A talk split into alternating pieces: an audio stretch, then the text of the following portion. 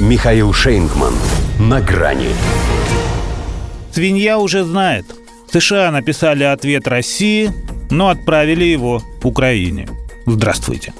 На грани.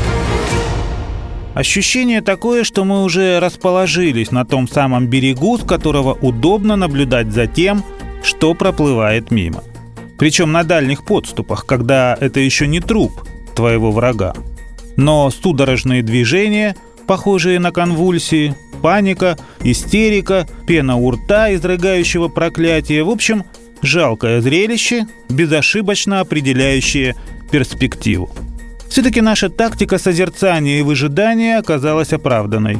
Ведь после той пресс-конференции Сергея Лаврова по итогам встречи с Энтони Блинкиным мы официально практически не реагировали на их суматошную браваду. Будто слово себе дали не вступать в полемику, пока не появится, наконец, предмет для разговора, этот их пресловутый письменный ответ. И чем презрительнее мы молчали, тем больше их несло. Накануне уже и из Джозефа их Байдена нанесло целый песочный замок, который они по старой своей привычке все еще именуют архитектурой безопасности. Вот и испугался ее главный носитель, что ее ветром сдует, если, как они теперь любят выражаться, Россия нападет на Украину. Это будет самым крупным вторжением со времен Второй мировой войны. Это изменит мир, Решил, вероятно, пожилой мужчина, что ему, учитывая возраст и состояние, не грех и забыть, что США, этот мир, начиная с Вьетнама, меняли не единожды кроваво и каждый раз так же успешно, как их Марк Твен бросал курить. Зато он и спустя год не забыл, как надо отвечать на прямо поставленный и заранее согласованный вопрос из серии «Путин убийца?».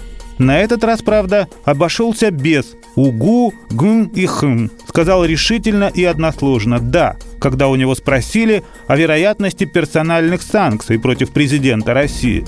Потому что нет смысла подбирать выражения, если они уже повесили на Украину ценник. Товар, конечно, лежал и местами откровенно бэушный, но 50 миллиардов долларов вынь да положь. На такую сумму ущерба, говорят, потянет пакет их самых страшных – калечище адских, разрушительно болезненных, каких свет не видывал наказаний. Энергетика, оборонка, финансы, запрет на экспорт, импорт, ограничение до минимума дипломатического присутствия. Не пояснили только это за неглубокое вторжение или все-таки за опт? В любом случае, наверное, полагают, что не оставляют нам иных вариантов.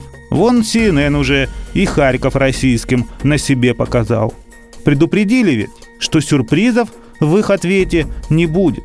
И можно не вдаваться в детали. Достаточно того, что они, как сказали в Госдепе, согласовали свою писанину с Украиной. То есть, призывая нас к неразглашению содержания, они, страхуясь от этой вечной истины, согласно которой что знает двое, то знает свинья, свинью поставили в известность даже раньше.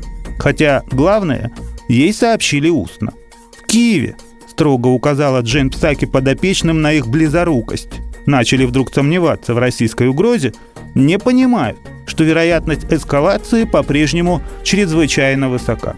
Что в переводе на медицинский означает «доктор сказал в морг», значит в морг. И в данном случае это совсем не метафора, поскольку доктор – зло. Разве что не в морг все-таки, а вниз, по течению. До свидания на грани с Михаилом Шейнгманом.